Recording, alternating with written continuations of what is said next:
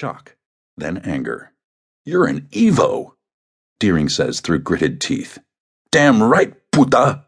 What you have to say to that? It's gonna make this next part a lot easier. Deering flexes his fingers with unnatural strength, and the stone cracks, splinters.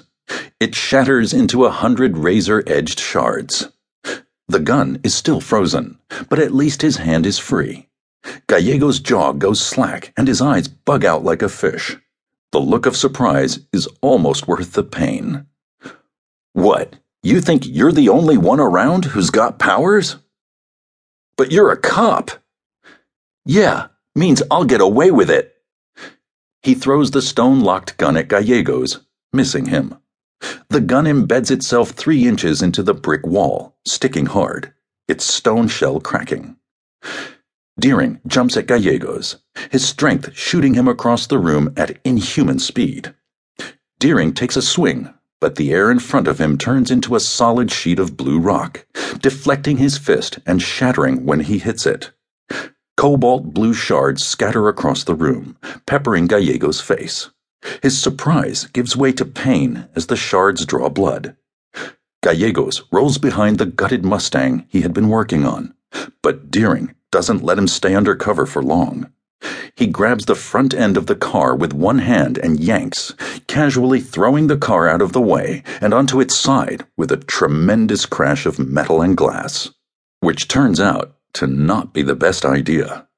A dozen needle shaped stone projectiles the size of tree branches shoot toward Deering's face, and he's not fast enough to duck them all.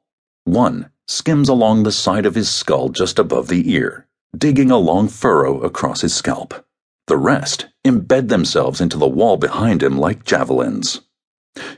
Deering recovers quickly, steps in, feints with his left, and when Gallegos ducks, he catches him in the chest with an uppercut that shatters ribs, pops a lung, and sends Gallegos flying across the garage.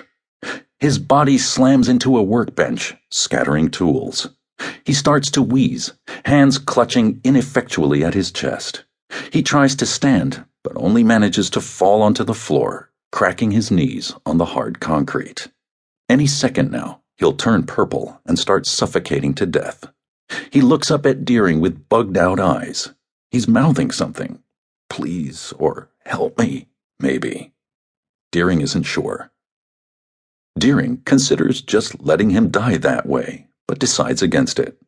He's a bastard, but he's not that big a bastard. Besides, he doesn't want to watch it. A bullet in the head is one thing, a slow death by asphyxiation is just torture. He picks Gallegos up by his neck, drags him over to the back wall of the chop shop, and slams his head deep into the wall, once, twice, three times. The back of Gallegos' skull shatters, craters into the brick, blood and brain oozing out like a burst ketchup packet. Gallegos' body spasms, eyes rolling back into his head, legs and arms jerking as the nerves misfire. He goes still, his body hanging limply from the broken skull lodged in the wall.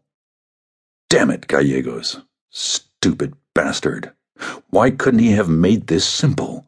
One bullet is all it would have taken. Deering had it all planned out.